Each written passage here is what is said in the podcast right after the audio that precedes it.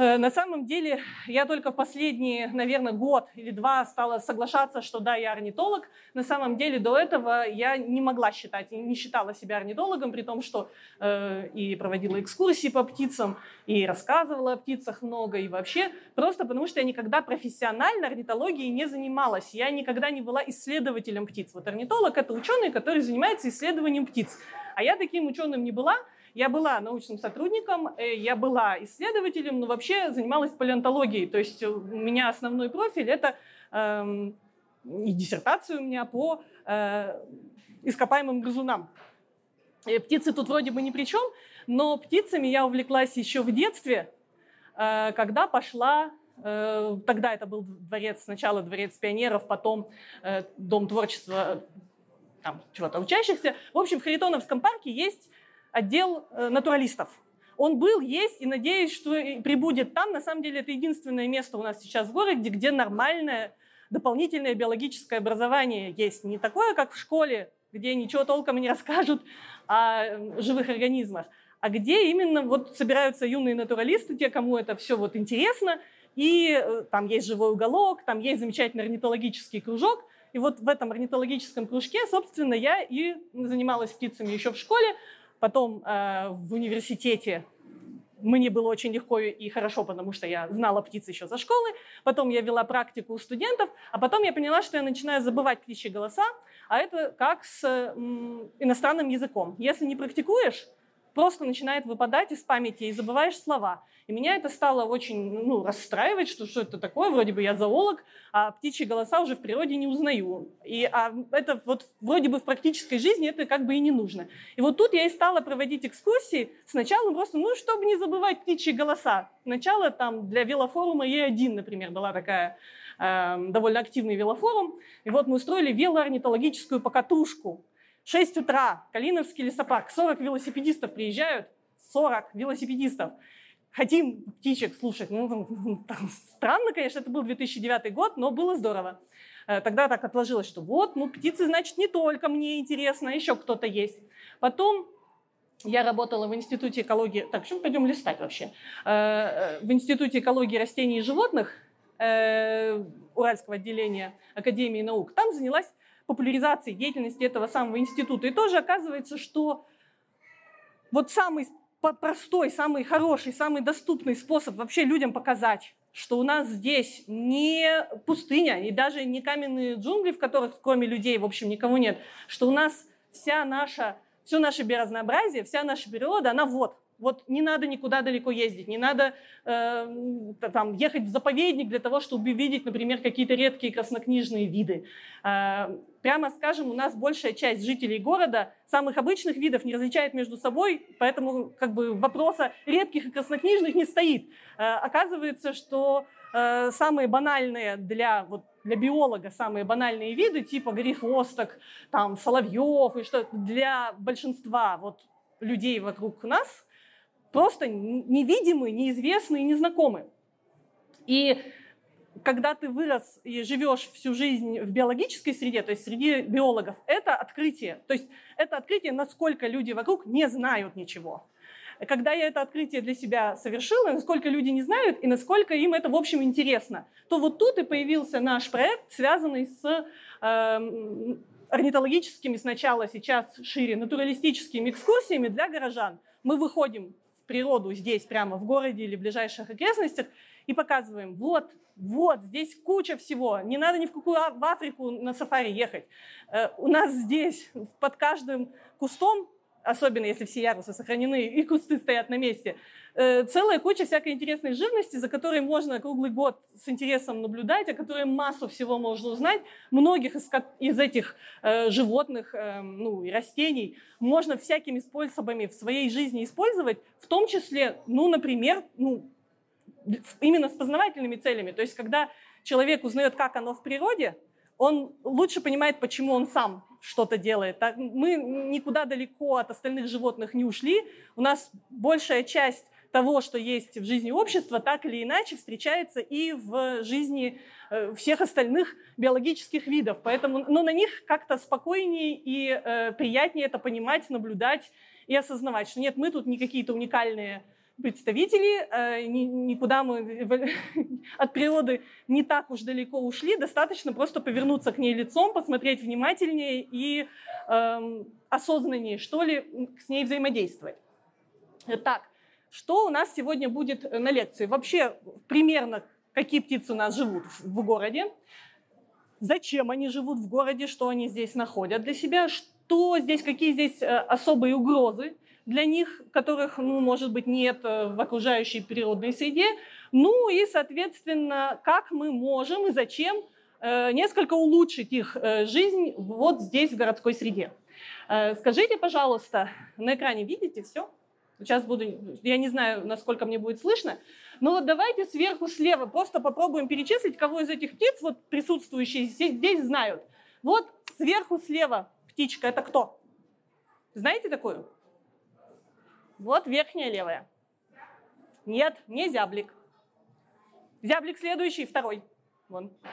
Первый слева. Так, никто не знает. Знаешь, тем это птичка, которая почти наверняка, если у кого-то есть дача. Нет, не снегирь. Снегиря тут нет. Такой банальщины мы сюда не выставили. Э, это горехвостка. Вот горехвостки – это вообще птицы, которые очень хорошо адаптированы к людям, и это один из самых частых посетителей и жителей скворечников. Вот мы ставим скворечники и ждем там скворцов. Так вот, у нас в городе скворцов практически нет. Они, если есть, то какие-то отдельные там пары где-то в частном секторе. Ну, вряд ли вы увидите скворца в городе. Чаще всего в скворечнике поселится либо горехвостка, либо синица, либо воробей. Но вот из того, что мы вот так а, обычно не узнаем, вот грехвостка. Сад, на садовых участках тоже ждите их. Птички очень хорошие, полезные. Они насекомоядные. Э, привлекая их на участок, вы э, можете рассчитывать, что они довольно значительное количество насекомых, э, в том числе насекомых вредителей, личинок всяких съедят. Соответственно, вообще насекомоядные птицы в городе э, нужны в большом количестве для того, чтобы противостоять э, массовым вылетам насекомых вредителей. У нас год от года бывает, что где-нибудь вылетят какие-нибудь пяденицы, сжирают то тополя, то яблони, то еще что-нибудь. Этого бы не происходило, и в норме э, обычно такие массовые вылеты не происходят. Это все-таки такое необычное событие, потому что э, численность вот этих насекомых контролируют птицы насекомоядные. Чем больше насекомоядных птиц, тем э, меньше шансов, что будет вот такой массовый вылет опасных насекомых. Следующий, как я уже говорил, второй, вот там две птички, это самец и самка, соответственно, это зяблики. Зяблики – это один из моих вообще любимых объектов на экскурсиях. Во-первых, у них очень хорошая запоминающаяся песенка. Э, ее все слышали, все ее знают, никто не знает, что это зяблик. Говорят, о, э, я знаю, это соловей, я знаю, это жаворонок, я знаю, там, это... Нет, это зяблик. Э, приходите к нам как-нибудь на экскурсии в мае или июне, они везде поют, один раз запомните, все, вы будете знать, что зяблики везде. Зяблик, на самом деле, одна из самых вообще многочисленных птиц на территории России, многочисленнее всех голубей, воробьев и кого еще можно так представить, потому что они, ну как это сказать, это такой лесной воробей. То есть это птица, которая с довольно большой плотностью, то есть их много, живет практически везде, где есть э, березы. А вы представляете, что в России березы есть практически везде, они заходят в тундры, они растут в степях во всяких там колках. И вот везде есть э, и зяблики тоже. То есть огромный ареал, ну, понятно, что не только в России, но Россия просто тут очень характерна, и такая огромная, обширная лесная зона в России. Вот зяблики – это просто один из самых массовых видов, которые у нас есть. Город они э, не избегают, они в городе живут точно так же, как и в лесу, в лесах окрестных. Э, опять же, почти никто их не знает. А птица очень характерная. Один раз ее увидеть, один раз ее услышать, запомнить, и зяблики будут для вас везде все лето. А, они перелетные, у нас э, на зиму обычно не остаются. Следующая симпатичная птичка, видите? Так, сейчас я попробую включить. О, вот это вот. Во, работает стрелочка. Знаете такую птичку? Кто-нибудь когда-нибудь видел? Нет? А вообще какие-нибудь предположения, она к кому относится, там, кто у нее родственники какие-нибудь? Так, вот это, это не случайное, действительно, пока отряд правильно, ржанкообразные, к нему относятся чайки и кулики. Кулики – это куличок, он, здесь все птички э, в масштабе, ну, практически в масштабе, то есть он на самом деле вот меньше дрозда, больше э, зяблика. один из самых маленьких куличков. Это малый зуек. Малый зуек – птичка исключительной симпатичности. Э, они, например, вовсю живут на патрушихе. И вот сейчас патрушиху там застраивают и засыпают вместе с э, пригодным для них э, местообитанием. У нас вообще пригодных местобитаний для куликов не так много. Я дальше скажу, в каких местах, собственно, живут кулики. Э, интереснейшая группа э, животноядных птиц, то есть они в основном кормятся э, всякими водными, околоводными личинками, червячками, вот все, что можно найти э, в прибрежной всякой растительности и на отмелях. Так. Вот эту птичку знаете? Вот, дрозд, наконец-то. Эта птичка знакомая, уже, хотя еще несколько лет назад знакомая она не была. Дело в том, что дрозды-рябинники, это конкретно дрозд-рябинник, у нас вообще дроздов несколько видов, а, они более или менее похожи внешне, но вот рябинники самые такие э, многочисленные, самые бросающиеся в глаза. Меньше всего их любят эм, те, кто выращивают клубнику, потому что это вот те самые дрозды, которые сожрут клубнику, если ее не закрыть ничем которые не боятся ни черта, никаких э, пугал, э, никаких вертушек, вернее, боятся их примерно неделю, а потом ко всему привыкают и все съедают все равно. В общем, э, птица, которая для ягодного хозяйства может считаться вредителем. Но в городе совсем другая история. В городе мы клубнику не выращиваем, зато выращиваем декоративные яблоньки, рябину и всякое вот такое. Соответственно, город для э, дроздов-рябинников – это очень хорошее место, особенно для зимнего, для осеннего и зимнего пребывания. И еще недавно, еще 10 лет назад, дрозды-рябинники у нас были перелетные. Это птицы, которые улетали на зиму. Сейчас дрозды-рябинники остаются на зимовку, в городе просто стабильно остаются на зимовку, а стали оставаться и за городом тоже. Это э, один из эффектов изменений климата, вот такой зримо наблюдаемый, каждый человек может наблюдать, как изменяется характер пребывания э, птиц на вот нашей территории. Они э, вот раньше должны были перелетать, а теперь и так хорошо. Им хватает здесь зимой кормов. Э, птицы для города очень полезны тем, что они, э, у них смена, сезонная смена кормов.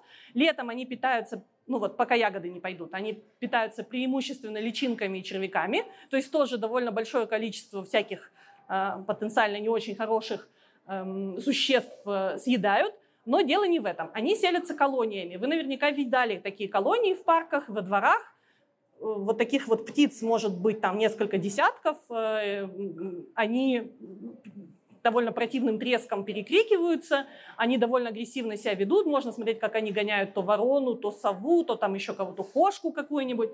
Они действительно колониальные, то есть они образуют такие колонии на гнездовании, и колонии коллективно обороняют гнезда. Они коллективно обороняют гнезда от всех, кто может их разорить, от белок, от ворон, от сорок, в общем, от всего слетаются, а, обрызгивают пометом, обкрикивают, в общем, гоняют. Под такой системой воздушной обороны тут же поселяются всякие мелкие птички, которые сами не могут защитить свои гнезда. Ну, славочки, пеночки, про них речь еще впереди. Всякая мелкая насекомоядная э, вот, птичья мелочь там, где появляется колония дроздов-рябинников, следом за ними появляется через какое-то время и много всяких мелких насекомоядных птиц. Соответственно, увеличивается устойчивость сообщества, увеличивается э, разнообразие и лучше регулируется, соответственно, численность вредителей. То есть присутствие рябинников косвенно э, способствует как бы здоровью всей экосистемы и благополучному существованию, в том числе и растений.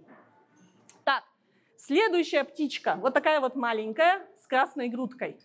Такую, знаете? Зарянка, правильно. Так, тут уже посматриваете или так знаете. Одна из самых симпатично поющих птиц.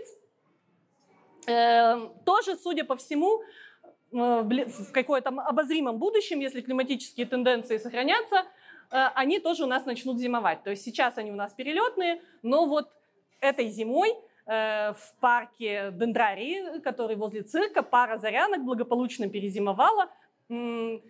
Все бедвотчеры ходили туда их фотографировать зимой. потому что зарянка зимой в наших местах это вообще ну, нонсенс, это так, здорово.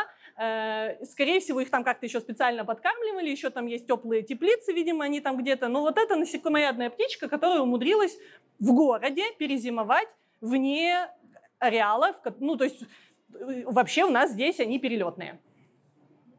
Так, ну эту птицу знаете, вот эту. Это не малый, это большой пестрый дятел. Малый выглядит не так, немножко он поменьше, он размером с воробья, и у него нету красного пятна на затылке. Это вот большой пестрый дятел, самый обычный. Тоже птица, вот настоящий санитар леса, то есть там, где появляются дятлы, там, где они начинают, ну, а, они не появляются в здоровом лесу. В здоровом лесу, ну, таком молодом, где никаких э, там э, короедов не живут, дятлам делать нечего. Дятлы э, живут там, где под корой деревьев, где в древесине заводятся личинки древоточцев, и, соответственно, их поедают. То есть они вот э, чистят лес от э, всяких э, насекомых, которые э, древесину э, разъедают. Соответственно, если в лесу появляется много дятлов, это признак того, в лесу или в парке, признак того, что там на самом деле идет какая-то вот эта вот, ну это не инфекция, это так не называется, но что он поражен э, какими-то древоточцами. Понятно, что один-два дятла – это просто нормальный вот регулятор. Так, ну вот такая птичка. Вот это. Нет, не гагара. Утка. Утка какая утка? Не кряква. Вот крякву я сюда не разместила. Э, кряк все знают, кряквы вот вышли, и вот они там кряквы. Э, вместе с дроздами, одновременно с дроздами они стали оставаться зимовать в городе. Примерно 10 лет назад появились зимующие, э, группы, зимующие группировки кряк в Екатеринбурге. С тех пор они только увеличиваются, благополучно тут размножаются. Сейчас везде эти самые птенчики. А вот это не кряква, это красноголовый нырок. Сейчас, почему я его здесь разместила?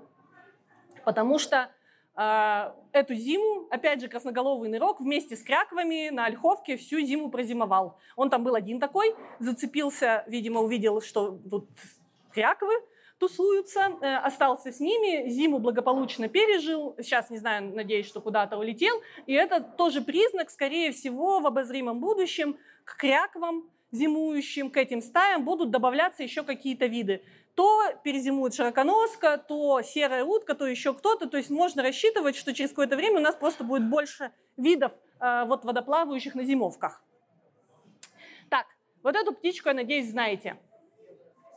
Белая трясогузка, про нее говорить много не буду, но тоже это одна из птиц, которые очень здорово адаптировались в городской среде, э, благодаря тому, что она, в общем, похожа на их исходную естественную среду обитания. Это птицы, обитатели скал на берегах водоемов обычно. То есть вот они любители скальников. На самом деле город по многим параметрам очень похож на горы.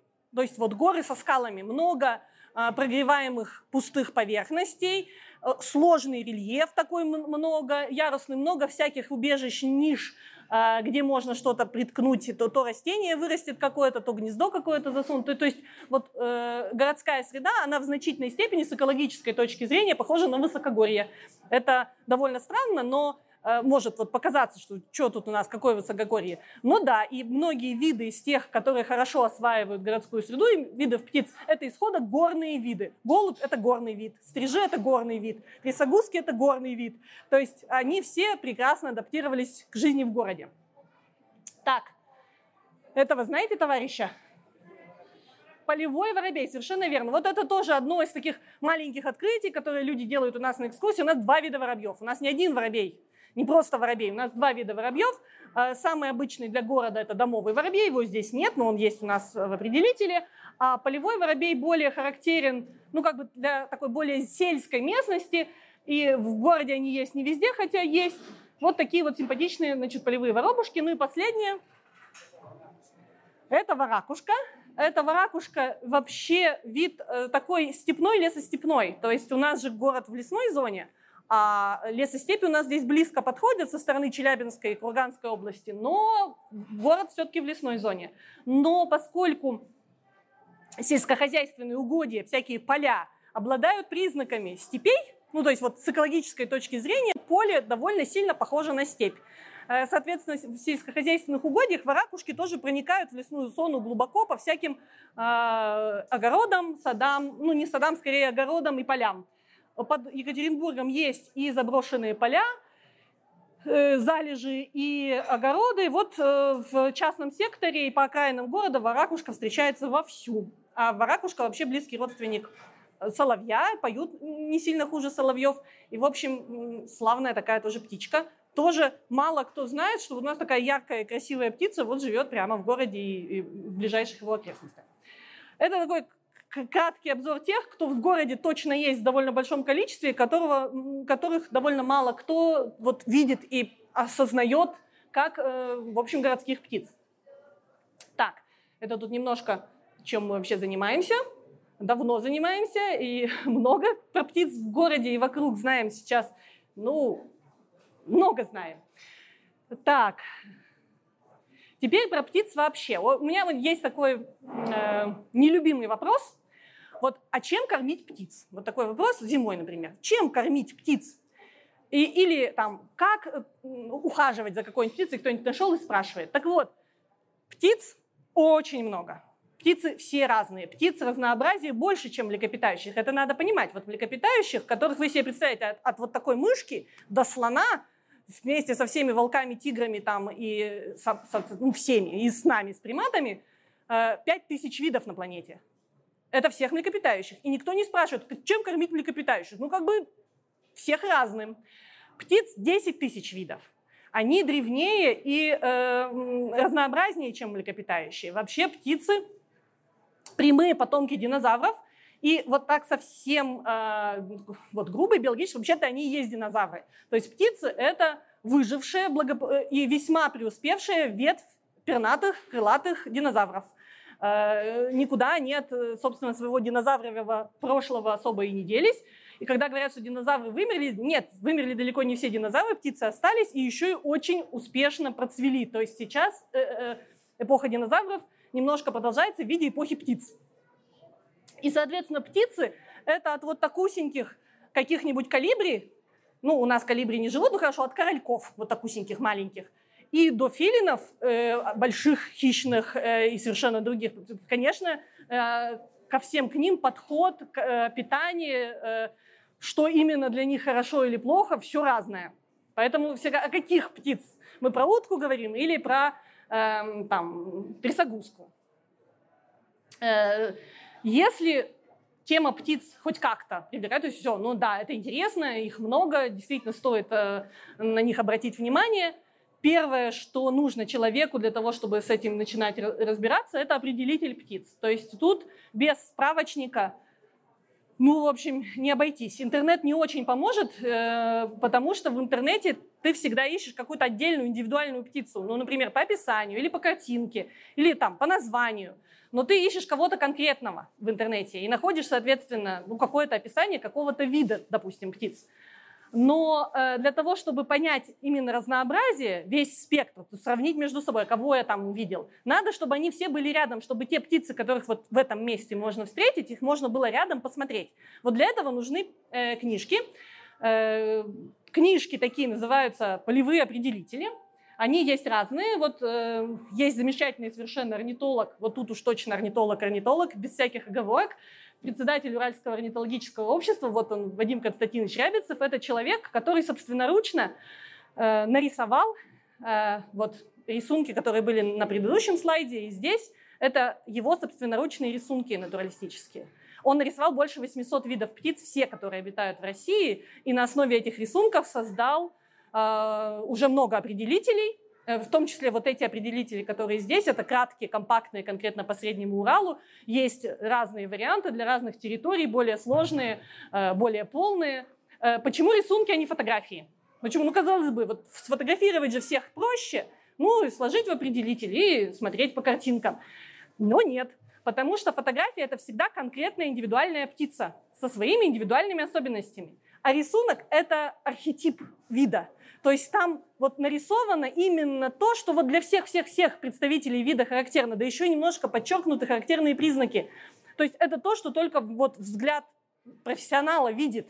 Вот что вот обратить внимание, чуть-чуть подчеркнуть на рисунке какую-нибудь там бровь, оттенок, э, там, не знаю, цвет лапы и так далее, то то, что на фотографии просто не будет э, выделено никак подчеркнуто. Поэтому фотоопределитель хорошо, их издают много, и они есть, и смысл в них тоже есть, но они абсолютно не заменяют определители с рисунками.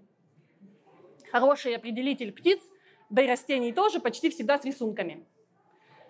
Вот у нас есть прям свой э, автор и определитель рисунков. Э, замечательный. Так, так, туда. Ага. Так, как, какие вообще бывают, э, как, как птицы хорошо, определитель есть, ну и где птиц-то искать? Самый эм, простой способ повесить кормушку зимой на окне и начинать наблюдать прямо с синиц и воробьев, которые на нее прилетят. Но это как бы так немножко не, не, не все туда прилетят.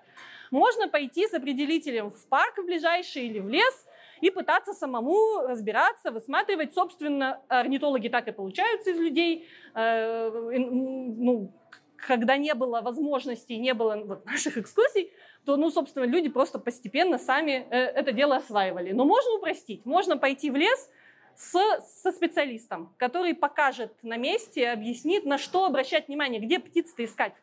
Вот какие звуки слушать, как смотреть туда, где Эм, эту птицу можно увидеть. Э, то есть самый эффективный способ вот вообще, так сказать, в, этот, в эту сторону повернуться, это э, вот попасть на экскурсию э, орнитологическую со специалистом. У нас они бывают очень разные. Основной сезон у нас закончился, но потому что в июле птицы перестают петь и гораздо сложнее за ними наблюдать. Но зато у них сейчас куча птенцов. Вот сейчас у нас экскурсии по птенцам и слеткам. Вчера ходили, смотрели совят сказать, где совят смотреть? Я всем могу сказать. Кто знает, где в городе совет смотреть совят? Прям, прям сейчас можно пойти смотреть. В Дендрарии, возле цирка. Вот если хотите, прямо сегодня сходите, они там. Э, четыре ушастых совенка и родители, они не очень сильно прячутся, они довольно противно пищат, сидят высоко, так что достать их сложно, а увидеть не проблема. Особенно если прийти вечером, они кричат голодными голосами, четыре штуки и родители. Так что совята у нас вот не фотографируйтесь на плотинке с совами, которые на веревке, лучше сходите, сфотографируйте натуральную сову в парке. Э, они есть. Э, так, экскурсии. Теперь о том, э, собственно, что еще можно сделать. Ну хорошо, птицы убедили, интересно, много. А как, что, что еще можно с этим сделать? Что можно сделать со знанием о том, что вокруг нас полно птиц? Ну, например, есть э, возможность участвовать в глобальном исследовании биоразнообразия, ну, начиная с птиц, на самом деле можно и все остальное тоже, используя какую-то из платформ гражданской науки. Вот одна из самых массовых в мире платформ гражданской науки для э, аккумуляции э, биологических наблюдений, которые делают обычные люди.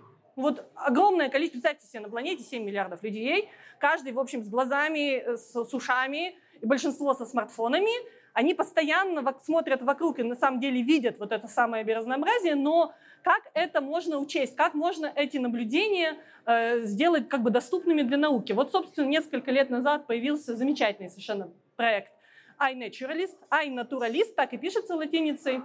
Эм, это одновременно база данных и соцсеть э, наблюдений, э, которые делает ну, любой человек, который к этой сети подключился. У меня на смартфоне установлено. Фотографируешь любой объект в природе или загружаешь карти... фотографию, сделанную на, на фотоаппарат там, через сайт или через смартфон. Э, она поступает в базу. Сначала ее определяет очень ушлая, умная нейросеть. Если правильно указаны место обнаружения и хотя бы более или менее приличная фотография, то э, большую часть э, видов ну, и растений и животных, э, ну, с грибами, с насекомыми похуже, нейросеть определяет достаточно точно. А потом еще этого недостаточно, то есть э, потом ты там подтверждаешь, выбираешь, что да, скорее всего, это вот то, что рекомендовала нейросеть, оно поступает еще на контроль, собственно, э, людям, участникам сообщества, а там сидят ну, тысячи биологов, а не только просто любителей, и много знатоков. И, соответственно, с большой вероятностью, если нейросеть определила неправильно, то через какое-то время придет уведомление, что, знаете, от, от настоящего э, как бы специалиста или знатока, что это вообще-то что-то другое. И так можно, каждое наблюдение, во-первых, остается вам, то есть вы знаете, что вот в таком-то месте тогда-то я видел то-то. А, а с другой стороны, она поступает в глобальную базу данных наблюдений с геотегами совсем, и, соответственно, это сейчас один из основных источников вообще актуальной информации о состоянии биоразнообразия на планете, потому что там сейчас миллионы пользователей по всему миру, и э, они в реальном времени все время отслеживают, так сказать, чекают биоразнообразие. Э, с птицами это работает хорошо, с растениями э, хорошо, пока хуже с насекомыми и с грибами, которых больше и которых сложнее определять, в том числе и нейросети. Э, вот так выглядит э, конкретно наблюдение на данный момент. Вот это вчера сделан скриншот. Смотрите, как удачно попало. Ну, просто это я ничего не подделываю. Сейчас 200 наблюдателей в Екатеринбурге фотографировали птиц, выкладывали за время вот, ну, существования э, этой платформы. Понаблюдали, так, наблюдали в Екатеринбурге, в городской черте, 186 видов птиц. Я думаю, что большинство присутствующих 186 видов птиц вообще не назовет что их столько есть вообще. А их только в городе, только фотографировали, только любители. 20 э, тысяч наблюдений и тысяча человек со всего мира участвовали в определении. Понятно, что там очень много вот э, людей задействовано. Э, соответственно, всякое, всякие изменения мы тут можем оттуда, так сказать, выкачивать, использовать. Например, при планировании благоустройства можно использовать эти данные для того, чтобы знать, вот здесь у нас видят таких-то, таких-то, их можно сохранить. А вот здесь там, ну, то есть тут огромный простор, как это можно использовать. Подключайтесь к iNaturalist э, для всяких разных целей. Мастер-класс по нему будет на фестивале атмосферы. Ландшафтный фестиваль будет в августе. Мы там будем делать прямо мастер-класс на месте, показывать, как и что э, в этой, на этой платформе можно делать. Так, где вообще искать уже, э, так сказать, физически, где очаги биоразнообразия в городе, где больше всего птиц? Помимо ну, более-менее понятных мест, ну, парки, лесопарки, да, так как бы понятно, что в старом парке или в хорошем лесопарке будет много всего. Есть еще целая куча мест, которые не воспринимаются как очаги биоразнообразия, которые не воспринимаются ни как рекреационная зона, ни как э, место, где можно там птиц послушать, а мы как раз туда и ходим на экскурсии, оказывается, что это очень здорово. А птицы любят заброшку, потому что там всегда бывает что-нибудь, там вот чтобы через какую-нибудь каменную стену, да еще проросло дерево, внизу трава, крапива, и да, рядом куча мусора лежит, так это же прекрасное место, где можно гнездо устроить, и никто при этом не ходит, не мешает, ничего. Так что э, всякие заброшенные э, и промзоны, и просто э, какие-то строения – это всегда место, где птиц бывает больше, чем обычно, и где вообще больше может быть биоразнообразия. Э, поймы рек. У нас в городе плохо все с поймами рек, на самом деле. У нас есть и сеть, и у нее пойма в значительной степени уже, э, так сказать, уничтожена. Пойма – это вообще та, та часть берега, которая затапливается в том числе в периоды самых высоких половодий. То есть ну, там столетняя пойма – это значит, что раз в сто лет вода доходит, вот затапливает. Обычно там растут специфические растения, которые вот к затоплению эм, так сказать, адаптированы. Там всегда бывает много птиц околоводных и всяких разных. И вообще это такой э, настоящий коридор, который соединяет, это коридоры, это система коридоров, поймы рек, которые вообще объединяют разные природные зоны, потому что по поймам леса заходят в степи, по поймам э, э, леса заходят в тундры, по поймам идет обмен всякими разными видами между э, разными территориями, то есть поймы это прямо система живых коридоров таких природных. Э, вот у нас э, сейчас велика угроза, что, собственно, эти коридоры, по которым в том числе из лесов в город заходит, э, так сказать, живая окружающая природа, заходит лес, они будут пресечены тем, что и сеть закатывают в гранитные набережные, и тем, что Патрушиху вот-вот могут тоже э, застроить. Если это произойдет, у нас поток э, природы внутрь города, он будет пресекаться, он будет очень затруднен. Это большая угроза, то есть поймы – это прямо то, что нужно беречь, сохранять, превращать их в рекреационные пространства, парки и так далее.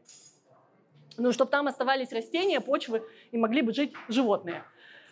Э, так, ну и всякие, то, что называется пустырями. Обычно пустырь, если простоял 2-3 года, то он уже весь зарос, и он превращается в очень даже неплохое открытое пространство озелененное, он сам собой озеленяется – Э, И тоже там обычно вырастают в том числе и всякие медоносы, и э, довольно много насекомых там появляется, и довольно много птиц, в том числе интересных птиц открытых пространств, там может жить. То есть э, чем дольше постоял пустырь, тем меньше он пустырь, тем больше он превращается в, собственно, зелененную территорию, в парк, в газон и так далее. Так, дальше. Так что, ага. Почему вообще про птиц а, вот я говорю вроде бы про птиц, и еще и про биоразнообразие в целом. Да потому что птицы — это такая вершина айсберга э, в экосистемах, э, э, некий постоянный индикатор вообще состояния экосистемы и эм, группа, по которой очень хорошо видно, если что-то не так. Потому что э, птицы вообще, они занимают верхние этажи в, э, в пищевых пирамидах и концевые пункты так, пищевых цепочек.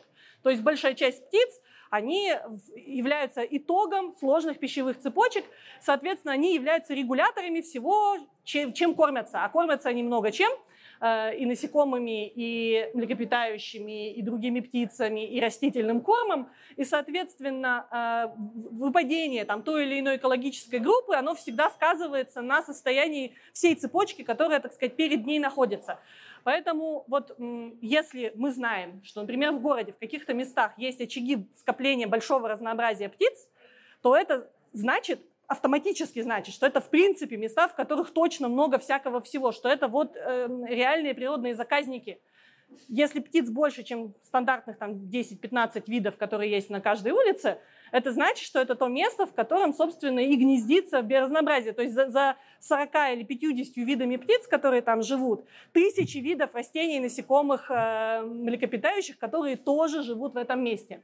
И у нас, собственно, есть э, совершенно однозначное видение, что да, вот участки э, поймы и сети, например, в городе, и берега там Шарташа, то есть вот берега водоемов, это и есть те места, где, так сказать, гнездится, где живет э, природа в городе. Так, еще несколько птичек, которых тоже не было их на первой картинке, зато это фотографии, по-моему, этого года я все брала. А, тоже несколько славных обитателей, которых вы наверняка не знаете, э, хотя и при этом наверняка видели. Так поехала. Вот, вот такую птичку видали? Одна из самых ярких. Вот это не снегирь. Не снегирь это. У снегиря толстый клювик. Снегирь питается зернышками, а тут тонкий клювик, насекомоядный. Так, кто видел такую? Никто не видел. Все видели, я вас уверяю. Черноголовый чекан. Один из самых характерных обитателей всяких обочин. Вот обочина дороги, а на ней растут какие-нибудь такие будылья. Вот на этих будылях эти чеканы и сидят, и поют, и вообще птица очень славная, бросающаяся в глаза. Вот самцы вот такие прям очень яркие. Вот это одна из самых очаровательных вообще птиц, которые мне известны. Они пришли к нам в, в окрестности Екатеринбурга относительно недавно. То есть, когда вот я училась в начале 2000-х, нам о них рассказывали как ну, такой сибирский вид, который где-то там в Азии живет, но у него реал распространяется на запад, и, может быть, они скоро придут к нам. Ну вот они и пришли. Это урагусы или длиннохвостый снегирь, или длиннохвостая чечевица. Это все название одного и того же вида. Урагус вот эти урагусы, ну вот несколько лет назад их было еще вообще немного. Сейчас они в лесопарках во всех э, города есть. Э, они любители таких кустарниковых всяких зарослей. Э, птицы на самом деле довольно хорошо приживающиеся в, э, в неволе. То есть их вот в Сибири их держали как певчих, как щеглов. У нас э, это еще вот не очень распространено, не все их знают, но одна из самых красивых птиц. Но тут, конечно, светловато э, в целом освещено, но он такая невообразимо прекрасного пепельно-розового цвета самец. Ну, очень красивая птица, небольшая, изящная и такая благородных, так сказать, и пропорций и вида. Еще одна птичка. На кого похожа? Как называется, как думаете? На щегла нет. Опять же, щегол с толстеньким клювом. Всегда смотрите на клюв. Щеглы э, относятся к вьюрковым, к зерноядным птицам, как и снегири. У них всех толстые клювы, которыми расщелкивать твердые зернышки. А вот такие тоненькие клювики – это всегда признак насекомоядной птицы. Э, обычно насекомоядные и зерноядные – это разные семейства, не родственники вообще. Ну, еще какие-нибудь ассоциации есть? На кого похоже? На канарейку? По цвету, да. Но канарейка тоже вьюрковая, тоже с толстым клювом. На чижа, ну, яркостью, да? Вы смотрите, что она яркая. И вспоминаете самых ярких птиц. А если посмотреть на фигуру, то э, скорее будет ассоциация с трясогузкой. Теперь видите, что это похоже на трясогузку? Или нет? Длинный хвост, тонкое такое стройное тело, тонкий клюв. Это желтоголовая трясогузка. У нас на самом деле желтых трясогузок их целая группа. То есть есть желтые, желтоголовые, горные. Они все желтые, они все трясогузки. А, э, желтые у них распределены по-разному. Вот это самая красивенькая, на мой вкус. Это желтоголовая. Вот у самцов вот прямо вся голова лимонно-желтенькая. Одни прям, вот они по яркости на уровне канареек, а живут у нас Э, например, э, вот за Садовым и вот вокруг Кольцова, вот всякие такие места, где открытые, ну, там или болота зарастающие, или залежи, поля какие-то. Вот в таких местах они любят. Очень много их в окрестностях академического, например. Улетают. Насекомоядные птицы и трясогузки почти все улетают, кроме дятлов и синиц, которые остаются. Еще одна птичка, вот такая, маленькая, э, но по окраске, на самом деле, когда видишь хорошего яркого самца, он выглядит почти как сорока. Вот такого размера, но как сорока, яркий, черно-белый. Эта птица называется, не буду томить, мухоловка-пеструшка. Мухоловка-пеструшка, она вообще страшный охотник. То есть она вот такая маленькая, но она крупных насекомых ловит. Вот мух, таких, она, муха для нее крупная насекомая вообще. А, и э, не, не, то есть не собирает всякую там тлю и мелких гусеничек, а прям с, с лед, с присады ловит довольно крупных насекомых, в том числе всяких слепней, например. Очень даже они едят. А, это еще один типичный обитатель скворечников.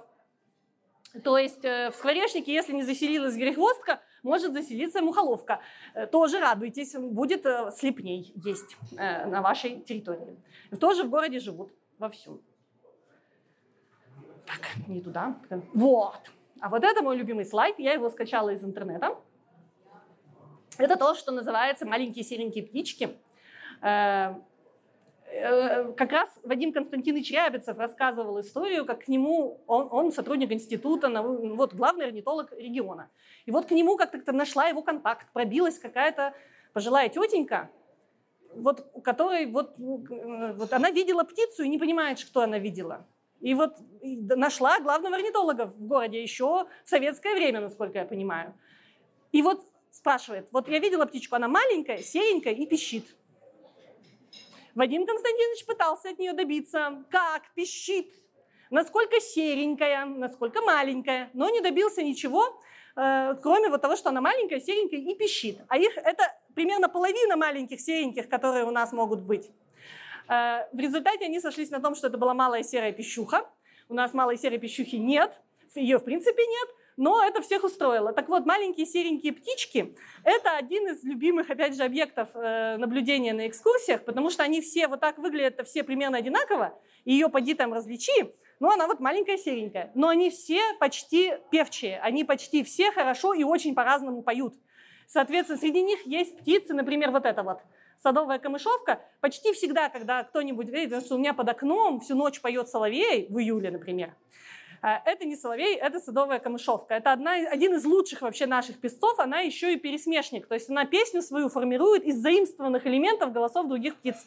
И может это комбинировать во всякие, э, ну то есть ночью может руладами выдавать э, песню, которая состоит из множества разных голосов. Вот я так не могу, но некоторые знатоки знают, что, например, Э, в песне камышовки могут африканские виды. Вот они зимуют в Африке, и бывает, что в голосе ну, незнакомый какой-то элемент, так вот кто знает, знает, что это какая-то африканская птичка. Я обычно знаю только, что это, это что-то не наше. А так бывает слышно, что она и чечевицей, и там и щеглом, и кем угодно, и все это в разных комбинациях. Очень здорово. Вот. А на вид маленькая, серенькая, никакая. Наверху вон пеночки.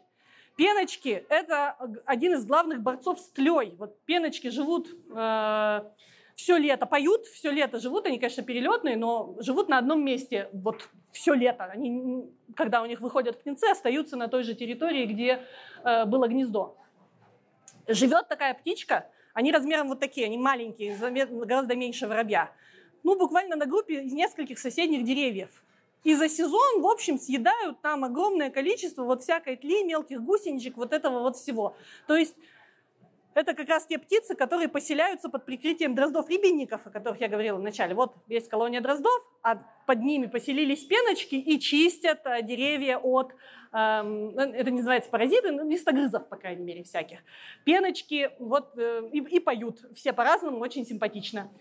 Но э, пеночки это как раз те птицы, которые больше всего страдают от э, раннего и полного кошения. То есть, когда в городе косят э, газоны, начиная с мая и под корень, все вплоть до там, стволов деревьев, то косят вместе с гнездами этих самых пеночек. Я вот прямо вижу, как вот, вот они должны там быть, потому что у них, при том, что большую часть времени они проводят на деревьях и собирают с деревьев э, насекомых, э, гнезда у них в траве. И гнезда неприметно еще и закрытое такое сверху травой, как шарик или шалашик. И, конечно, э, их вот выкашивают э, только так очень простой способ этого избежать. Ну, просто не косить до середины, ну, до, до конца июня хотя бы. Или оставлять участки э, некошенные, тогда ну, нормально эти птички выведутся, вырастут и будут чистить э, деревья от насекомых. Потому что пеночки прям наши эти, друзья, и давайте не будем их выкашивать с гнездами вместе. Э, никакого вреда от них нет, они ни, никакой урожай не едят, они, ну, вообще прелесть, что такое. И еще и поют симпатично. Славки. Славки не так страдают от выкашивания травы, потому что живут в кустах. Если вы находите в кусте э, в городе или э, осенью вот опали листья там, с какого-нибудь вашего шиповника, а внутри гнездышко, такое симпатичное, прям гнездышко травяное, кругленькое, классическое вот. Это гнездо, скорее всего, либо славки, либо камышовки. Э, никогда не бойтесь, это дальше еще немножко скажу, гнезда можно забирать. Гнезда, вот это бывает, детей учат. Найдет гнездышко, пустое гнездышко такое в нем. Нету ни яиц, там, ни птенчиков. Оставь на месте, у птички домик, она там вот не раз... Гнезда можно забирать. Их используют один раз для того, чтобы высидеть э, яйца и выкормить птенцов. Как только птенцы ушли, гнездо никому не нужно, никакой это не домик, никто в него не возвращается. Можно смело его хоть в коллекцию, хоть на части разбирать наоборот, лучше только сделаете, потому что вы освобождаете, соответственно, место, в котором потом можно заново гнездо построить. Оно было хорошее место, в нем благополучно вывелись птенцы. Так, дальше поехали. Так, что же птицы находят в городе? Первое, что они находят в городе, это, в общем, большое количество еды. Э, всякой разной еды. Люди в городе производят э, разными способами гораздо больше, чем могут съесть сами. Э, более того, очень много из того, что уже совсем после того, как было едой для нас, тоже является едой для птиц. Ну, например, э, ну, понятно, что э, много птиц вообще просто мусорки разоряет, и тут э, есть у этого положительные черты и отрицательные. Вот тут надо думать, как, э, с одной стороны, они утилизируют огромное количество, эффективно утилизируют огромное количество органических остатков. Э, лучше, чем любой завод, э, так сказать, перерабатывают, запускают, пускают это все обратно в биологические циклы, но при этом, конечно, разоряют, то есть все вот эти пакеты, которые у нас по деревьям размешаны, большей частью это то, что вороны повытаскали из помоек и пустили летать. Э, это обычно даже не люди сами, так сказать, этот мусор запускают вот в, так сказать, в циркуляцию по, по воздуху, обычно это птички в этом активно участвуют хорошая, грамотная сортировка мусора может этому препятствовать, если мы органические остатки хорошо отдельно откладываем и прямо выкладываем их в качестве корма где-то, где птицы могут это раздобыть. Э, лучше, если это съедают вот крупные э, пищевые отходы, лучше, если это съедят птицы, а не крысы. Потому что с крысами у нас гораздо больше общих э, возбудителей болезней, чем с птицами. Соответственно, если выбирать, вот говорят, ой, голуби это летающие крысы, фу-фу-фу, надо с ними там как-то так лучше у нас будут летающие крысы, с которыми у нас практически нет э, общих болезней, чем у нас будут реальные крысы, э, с которыми у нас и, и бешенство, и э, энцефалиты, и все что угодно. От них к нам очень много всего передается. От птиц гораздо меньше, ну просто на порядке.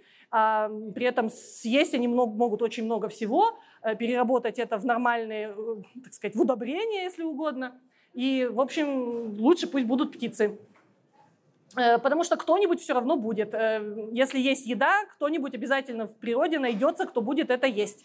То есть такого, что вот э, мы вот выкинули еду лишнюю, а ее никто не съел, ну это вот обычно так не бывает. Кто-нибудь досъест. Ну вот по мне так лучше птицы. В городе много выращивается всяких растений, которые с очень хорошими семенами. То есть город – это еще и для зимней кормежки очень хорошее место. У нас тут рябины, яблони, сирень, ясени, липы. Все это растения, у которых семена хорошо подходят для кормления разных птиц. Поэтому у нас в городах зимой птиц, ну, как бы, при, прилетают те птицы, которых в лесу мы не, не, ну, как бы, и не встретим. То есть в, зим, зимняя концентрация птиц в городе больше, чем в окружающих лесах. В лесах птиц меньше становится, чем в городе. Э, в том числе это касается, например, снегирей. Вот снегиря в лесу зимой встретить сложнее, чем в городе. Так, еще одно место, где тоже находят еду, и которые вот орнитологи любят, причем не только у нас, это не то, что мы какие-то извращенцы, которые ходят на честные э, на экскурсии, да, ну, то есть нормальные люди вроде бы не ходят на честные сооружения вонючие на экскурсии, а мы ходим, и это очень интересно, потому что на водоемах, где происходит вот отстаивание вот этой очищенной воды после, ну, собственно, вообще-то городской канализации, но там это уже вода, которая уходит дальше э, в природу. Э, там вот как раз кулики всякие. То, чего в других местах в городе не встретишь, они, собственно, то есть это же все идет биоочистка. Птицы участвуют в биоочистке, они поедают, собственно, тех, кто ест вот все, что мы недопереварили. После вот этих эм, болот ну, фактически это такое искусственное болото, вода выходит ну, значительно очищенная, очищенная от всяких органических отходов. И кулики в этом участвуют. Куликов у нас на честных, вот, которые рядом с Калиновским лесопарком, много там интересно очень. Так, а еще птицы в городе осваивают всякие интересные способы питания. Вот, например, вот тут я, я не нашла прям совсем подходящие фотографии. Вот это воробушек, он сидит на машине. Но дело в том, что я недавно, например, обнаружила, ну, пару лет назад, раннее утро, машины стоят в понедельник, вернувшиеся из-за города. И воробьи объедают, обклевывают э, на радиаторах насекомых. То есть люди из-за города насекомых привозят в город, воробьи во все этим пользуются. Прямо э, стайка воробьев вот на этих машинах все там выклевывает из сеток. Нормальная еда и приехала э, из-за города они ее используют. Еще всякие интересные штуки, то есть э, не характерные для каких-то природных мест обитания, осваивают э, в том числе и пищевые ниши. Так, что у нас еще в городе? Вот, вот это моя любимая тема. Несколько лет назад, на самом деле я теперь точно знаю, когда, в 2007 году появился этот миф, он восходит к 2007 году, когда один из Э, представителей э, самого авторитетного орнитологического общества, британского королевского орнитологического общества, британского, это существенно. Э, Британия страна давно победившего бедвотчинга, то есть там каждый третий примерно считает себя бедвотчером. Тотально люди знают местную флору и фауну, то есть это нормально. Натуралисты вообще, вот образ натуралиста, это образ, ну, собственно, такой еще восходящий там, к эпохе ну, просвещения и великих географических открытий. И Британия тут была, так сказать, первой. Они первыми вообще осваивали, узнавали, описывали биоразнообразие по всему миру. И это ну, считалось хорошим тоном, и масса э, ну, там, аристократов этим занимались. И, и традиции эти сохраняются. Британцы хорошо знают свою природу, очень хорошо наблюдают, э, птиц подкармливают, все про нее знают. И вот в 2007 году Э, такой британский орнитолог выступил с довольно осторожным э, таким заявлением, что вообще если уток в парках кормят хлебом, то это не очень хорошо, у них могут быть от этого проблемы. Это английский парк, круглогодично зеленый, то есть это не, не наши места. Э, и там птицы, которые как бы веками едят только белые булки, которые им приносят местные. И да, это не очень хорошо. За несколько лет это заявление, что, наверное, не очень хорошо кормить уток только хлебом, превратилось в уток нельзя кормить хлебом. Причем чем дальше, тем там все более странные объяснения, почему нельзя, что у них то ли то какое-то загнивание и распухание там происходит, то ли грибы заводятся где-то, ну, плесень, то есть плесни, заплесневелый хлеб, у уток могут возникнуть микозы, они от этого гибнут. Это дичь полная все с точки зрения биологии. То есть у птиц нормальное, вот у уток, нормальное осеннее и зимнее питание – это переработка, ну как бы зерно подгнившее. Вот зерно, которое на полях осталось где-то, ну, хлеб это и есть то же самое зерно, еще немножко переработанное. Ничего у них, это, у нас все утки, которые в городе живут, они выживают только за счет того, что их всю зиму хлебом подкармливают. Перестанем их кормить хлеб, не будет у нас никаких уток очень быстро. Э, они, скорее всего, еще с осени улетят просто, если их не кормить. И там уткам хлеб можно, вот я это, так сказать, со всей ответственностью заявляю. Но речь идет о зиме. Вот летом ситуация меняется, потому что э, э, летом большая часть птиц, это касается вот в данном случае не только уток, выкармливают птенцов животными кормами. У уток это естественные животные корма, которые в воде. Вот она плавает по воде и съедает в смеси все водоросли, мелких беспозвоночных, все, что в воде есть, там примерно так на так. Половина растительный корм, половина животный. Э, заодно чистит водоем, препятствует его э, цветению. Если мы вместо того, чтобы она вот ела вот это, начинаем в этот водоем кидать хлеб, утка недополучает белковое питание, особенно это вредно для птенцов. Птенцы, не получившие белковое питание, у них плохо, плохо формируется костяк, плохо формируется оперение. Они могут, ну, у них просто выжимаемость пониженная, они там, может, и зиму не переживут. Э, взрослая утка летом линяет, ей тоже нужен белок, чтобы перья вырастить новые. А кроме того, мы обычно бросаем хлеба больше, чем им надо, в результате водоем просто загрязняем органическим веществом. Он быстрее зацветает, утки это не съедают, мы имеем зеленые водоемы, вонючие очень быстро. Не кормите летом уток ничем, ни хлебом, ни не хлебом, пусть едят ряску и насекомых, и все, что там должно плавать. Лучше набрать на зиму, насушить сахарей, кормить зимой. Зимой нужно, зимой э, белковый корм не нужен, нужен углеводный, чтобы все время поддерживать высокую температуру тела. Потребность в корме очень большая, концентрируются утки на небольших водоемах, никакого естественного возобновления кормов там нет, Зацвести там ничего не может на холоде, холодная вода, в ней уже водоросли не множатся, поэтому хлеб зимой на, вот, на полыньях уткам давать нормально. Вот. А еще, если мы кого-то кормим, ну, голубям круглый год можно есть хлеб, ну, так что голубей, в принципе, и воробьев можно. Эм, ну, например, если синицы начинают с места предкормки таскать хлеб птенцам, то вот это уже опасно. И есть в Фаритоновском парке наблюдения э, юных орнитологов, что выживаемость птенцов э, вот в парке, там, где их э, кормят не столько насекомыми, сколько хлебом, спертым у уток, э, вы ниже, чем ну, как бы в норме. Чем, ну, то есть вот следить. Если хотите подкармливать летом, лучше только голубей и воробьев, ни синиц, ни уток в этом не задействовать. Так, это как раз в эту тему картинка. Зимой кормим.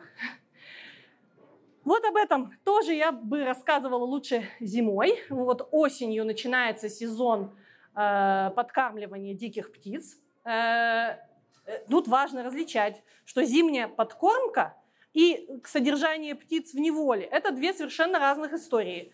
Э, то есть те требования, которые есть к содержанию птиц в неволе, вот тут обычно нужно максимально приближенный к естественному рациону, какой-то э, там смесь, вот если мы птичку держим дома, э, то в природе природа регулирует, чтобы эта пропорция была нормальная. Поэтому обычно э, зимняя подкормка, она связана с как бы до, докидыванием вот в этот э, рацион того, чего там не хватает. Обычно не хватает как раз, э, как сказать, жира и углеводов. Поэтому э, универсаль, самая универсальная подкормка для птиц мелких зимой – это семечки. Вот в наших местах самая дешевая, доступная и подходящая максимальному количеству видов э, зимняя подкормка – это не жареные, не соленые подсолнечные семечки. Э, можно не выдумывать ничего сложнее. Это и есть хорошая подкормка для всех птичек. Для воробьев и голубей и уток хлеб в дополнение к семечкам. Ну, уткам семечки не надо. Так, про кормушки сейчас не буду. Э, это тема отдельной вообще лекции мастер-класса. Значит, от корма переходим к тому, что еще хорошего птицы находят в городе. То есть помимо еды они находят э, большое разнообразие всяких э, хороших убежищ для обустройства гнезд. То есть, собственно, место для жизни. Это то, чего в лесах может даже где-то не хватать. То есть, например, молодой сосновый лес – там очень мало убежищ. Э, там еще нету дупел, там э, ну, мало кустов обычно. То есть, скажем, молодой сосновый лес гораздо более беден с точки зрения птичьего разнообразия, чем городской парк, еще где рядом домики стоят какие-нибудь. Потому что тут гораздо больше всего, куда можно заныкаться. Э, любят птицы чердаки, любят всякие шиферные крыши, всякие там вентиляционные ходы, вот это вот все кто-нибудь обязательно использует на разной высоте, включая там высоту 25-этажных домов. Стрижи, например, очень любят высотные здания, на высотных зданиях вентиляционные отверстия, вот там стрижи устраивают себе гнезда.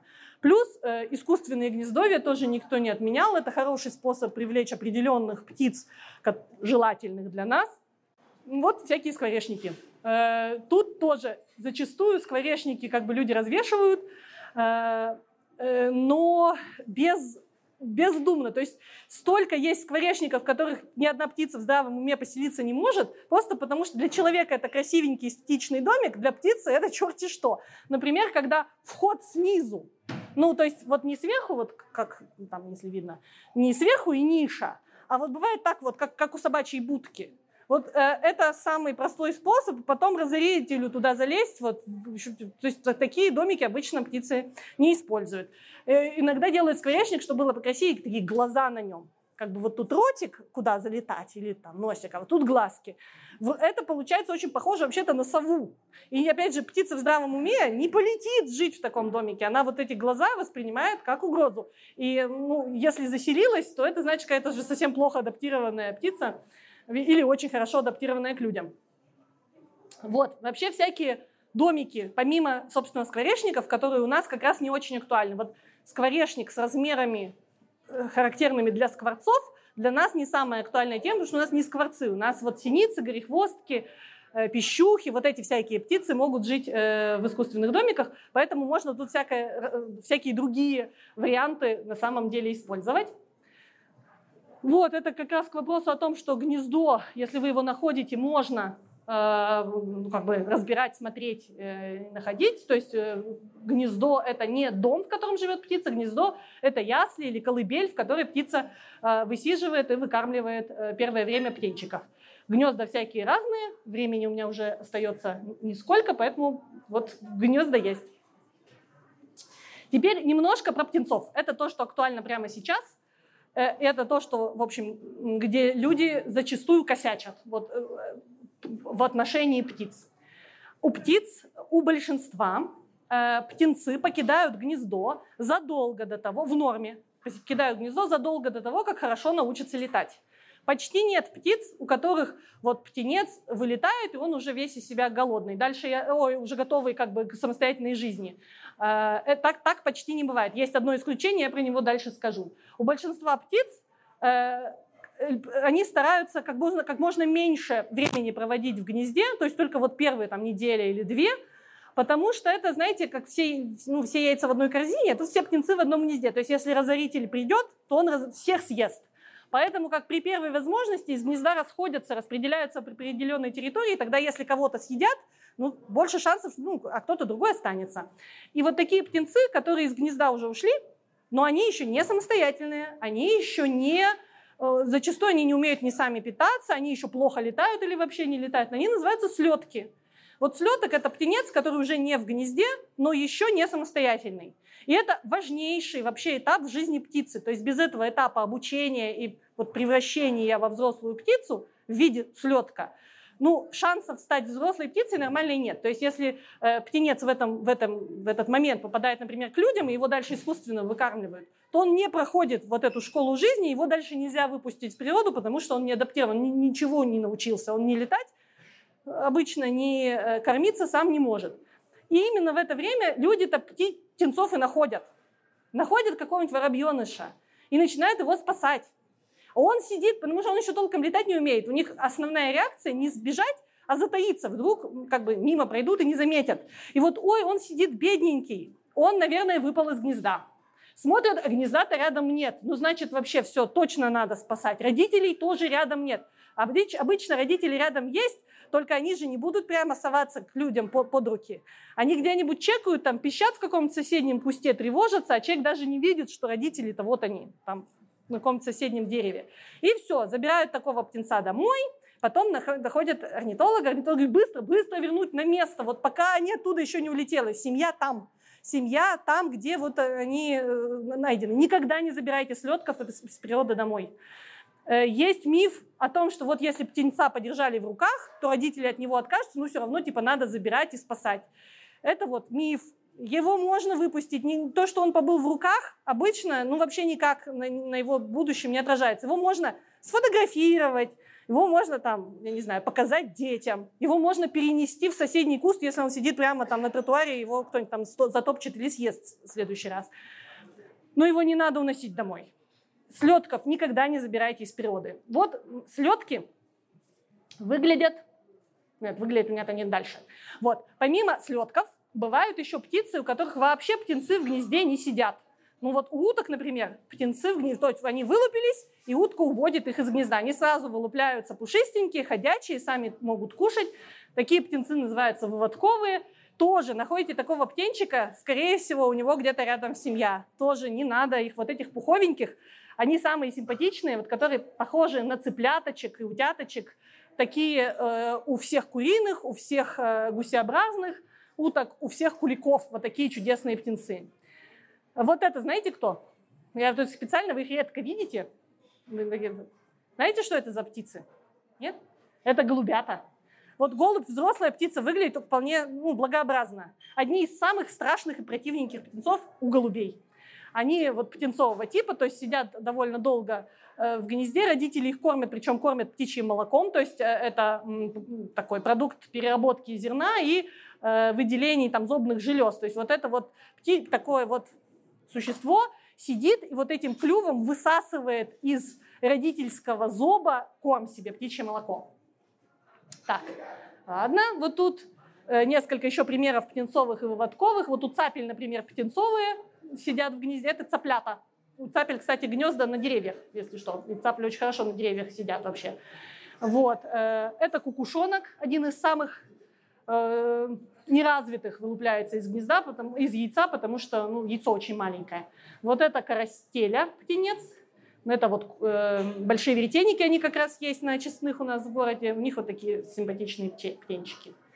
Так тоже э, у хищных птиц, у всех э, птенцы вылупляются э, довольно беззащитными, вот такими довольно, ну, вот беззащитными именно. И родители их кормят, и они очень рано у многих, у птиц э, хищных, тоже покидают, расползаются из гнезда еще пуховыми. То есть гнездо есть, а птенцы уже сидят по окрестным каким-то веткам, кустам. У сов так происходит, то есть совы Э, уходят из гнезда очень быстро, еще очень такими маленькими. И сидят где-то по окрестностям, там их родители кормят. Вот эту птицу, знаете, тоже очень много их сейчас, например, на верхнее, э, на Визовском пруду и на Нижнеесецком, то есть на больших прудах. Знаете такую? Большая поганка или чомга. Они своих на спине возят. Э, у них птенцы могут и сами плавать, но чтобы они подсохли, вот чомги практически никогда не вылезают на берег, а птенцам надо сохнуть. Вот они у них сохнут залезая на родителей, как на плавучий остров. Очень здорово наблюдать, как вот плывет чомга, а у нее из спины выглядывают вот эти полосатенькие головы. Это можно наблюдать на Нижнеесецком пруду, на Верхнеесецком пруду. Ну, сейчас они уже большие, а это вот пару недель назад они выглядели вот так. Так, тут тоже это я пропущу. Вот, это к вопросу о том, что делать, если вы встретили вот птицу, которую можно взять в руки. Ну, то есть по каким-то причинам она вот это ненормально. То есть почти никакая птица, э, то есть взрослая, здоровая, нормальная птица, она обычно вот э, не, недоступна, ее поймать руками невозможно. Соответственно, если э, такую птицу видите, у человека всегда желание как-то вмешаться и поучаствовать. И вот есть много случаев, когда вмешиваться не надо. Э, э если это э, птенец, то не надо вмешиваться, если это слеток. Вообще. И если это птенцы в гнезде, тоже не надо вмешиваться, наоборот, уйти как можно быстрее, чтобы гнездо никто не увидел. Э, если это взрослая птица, то обычно нет смысла вмешиваться, если это наиболее какой-то обычный вид, да еще и сильно травмированный или больной. То есть вы тут ничего сделать не можете, ну вот пусть останется он кормом каким-нибудь ястребом, вороном э, и прочим хищникам, ну вот так работает, собственно, естественный отбор, ну не надо в это вмешиваться. Э, если птица э, как-то вот странно себя ведет, э, тоже иногда не надо вмешиваться, очень много ну, инфекций бывают всякие, которые, ну, вот и спасти не спасете, и еще и там кого-нибудь она заразит. Вот. Ну, соответственно, если ситуация не такая, то есть вы все-таки решили, что мимо проходить не надо, с первым делом надо определить, что за птица, найти человека, который точно скажет, что это за вид, и дальше уже думать, что с ним дальше делать. Так. Это вот всякие слетки. Вот самые обычные, которые... Вот это воробьеныш, это грехвостик, это вороненок, это дрозденок, это синичонок. Вот это самые обычные слетки, которых люди в городе могут... Вот хоть сейчас можем пойти и слетков поискать, найти, взять в руки, если они дадутся, пофоткать. Они очень славные и симпатичные, но э, понятно, что они же и являются важным материалом эволюции, то есть они массово гибнут, Э, и это нормально, так работает естественный отбор. То есть надо понимать, что у каждой пары птиц для того, чтобы э, численность популяции была стабильной, должно вырасти всего два потомка. Вырасти, повзрослеть и дать свое потомство. А они каждый год могут по 6, по 7 птенцов, и это в течение там, 5-6 лет. Ну, то есть вы понимаете, что из вот этого числа потомков выживут в норме только там 2-3. Поэтому большая часть гибнет на стадии вот птенцов, слетоков и яиц. Ну и э, да, в природе так оно и работает. Исключение. Вот это исключение, о котором... А здесь он или нет? Он здесь. Во! Давайте. Это исключение из правил. Вот если вы такую птицу находите, то тут можно и нужно вмешиваться. Это стриж. Это стрижонок.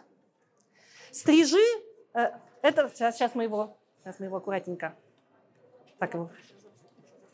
Так, вот давай его сюда. Так вот, стрижи – это… Так, давай ты, чтобы я не… Э, так вот, стриж – это птица, идеально адаптированная к жизни в воздухе.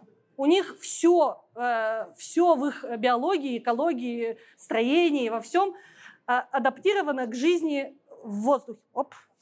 Э, да. Э, и в норме стрижи на земле не оказываются никогда. Стриж всю жизнь проводит в воздухе, э, пьет, ест, спит, спариваются, все, кроме насиживания яиц. Вот яйца отложить в воздухе они не могут. Они устраивают гнезда, в гнездах э, у них э, птенцы, э, которых они кормят, при, приносят им насекомых, пойманных в воздухе. Э, и птенец стрижа в гнезде сидит очень долго, он, он полностью формируется, у него полностью вырастают длинные вот эти перья, он, э, у него нет периода слетка. То есть вот у всех есть, они из гнезда уходят и еще какое-то время учатся летать, там все. Стрижонок сидит, сидит, сидит, сидит в гнезде до полной готовности, он, у него все вырастает, все потом он один раз слетает с гнезда и дальше живет самостоятельную жизнь. У него нет периода обучения, ему это не нужно, у него все генетически заложено. Слетел из гнезда, все, он готовый стриж. Иногда получается так, что, ну вот, э, птенцы, ну, выпадают, там, ну, стройка, гнездо разрушено, птенец оказался, ну, стрижи взрослый его бросили, люди нашли. Или стриж взрослый упал на землю, взлететь не может, попал к людям именно из-за того, что у них все заложено генетически, у них все на инстинктах, у них нет периода обучения, стриж – это та птица, которой можно помочь, выпустить, и она будет адаптирована в природе. Их можно кормить, их можно выкормить вот такого вот, вот собственно. И потом выпустить в природу, и он будет э, как бы нормально самостоятельно жить. Тут важно только, что, то есть увидите вот такую птичку, не проходите мимо. Вот ее можно спасти и вернуть в небо. Э, на самом деле конкретно эту птичку хоть прямо сейчас можно взять, выкормить э, насекомыми и осенью, ну не осенью даже, в августе отпустить на волю. Да, в августе они улетают уже, э, и его вот в августе может. Так что если кто хочет позаниматься выкармливанием птенца стрижиного, то можно и вот этого взять, потому что ну, обычно это, это не очень просто, зато это очень благодарное занятие. То есть это вот очень хороший ручной питомец, который, ну, как бы он к человеку легко адаптируется, он ну, нормально привыкает, но при этом потом его можно выпустить. Его потом не обязательно всю жизнь держать э, дома и бояться, что он там в природе не сможет жить. Вот. Можно подойти, на него посмотреть внимательнее и на этом закончить. То есть если видите стрижа, можно, можно их спасать и взрослых, и маленьких, и в этом участвовать. Так, они питаются всякими разными летающими насекомыми. Дома их выкармливают э, сверчками, муравьиными яйцами, иногда что-нибудь, что на сетках находят, э, иногда э, немножко мешанку можно делать, такую для насекомоядных птиц. Ну, важно, чтобы большое количество было именно насекомых. Чаще всего это кормовые сверчки. Бывают годы, когда случается стрижепад. Если э, летом длинное похолодание, длительное, то стрижи, то есть если не короткое похолодание, они просто улетели, прилетели, они как бы нормально. Если длительное похолодание, они могут начать голодать и начинают падать голодные, от голода начинают падать стрижи. Если находите взрослого, иногда достаточно его подкормить чуть-чуть, вот несколько дней, просто чтобы он, чтобы он набрался сил, и выпустить, он улетит. Если бывает, что стрижи падают, ну, как бы не массово, а одиночно, например, столкнулся с проводом или врезался в стеклянную, ну, не сильно травмирован, но упал на землю. Иногда вот находите такого, достаточно вот так на руке поднять, если он способен летать, он просто с руки улетит. Он с земли подняться не может, а с руки-то может слететь. Поэтому это первое. Вот видели стрижа, просто поднять, слетит, не слетит. Если не слетел, э, можно попробовать подкормить несколько дней, опять попробовать, вылетит, не вылетит. Ну, понятно, что маленького его э, кормить до того, как у него вырастут полностью перья, крылья, все как надо, и он тогда сможет вылететь.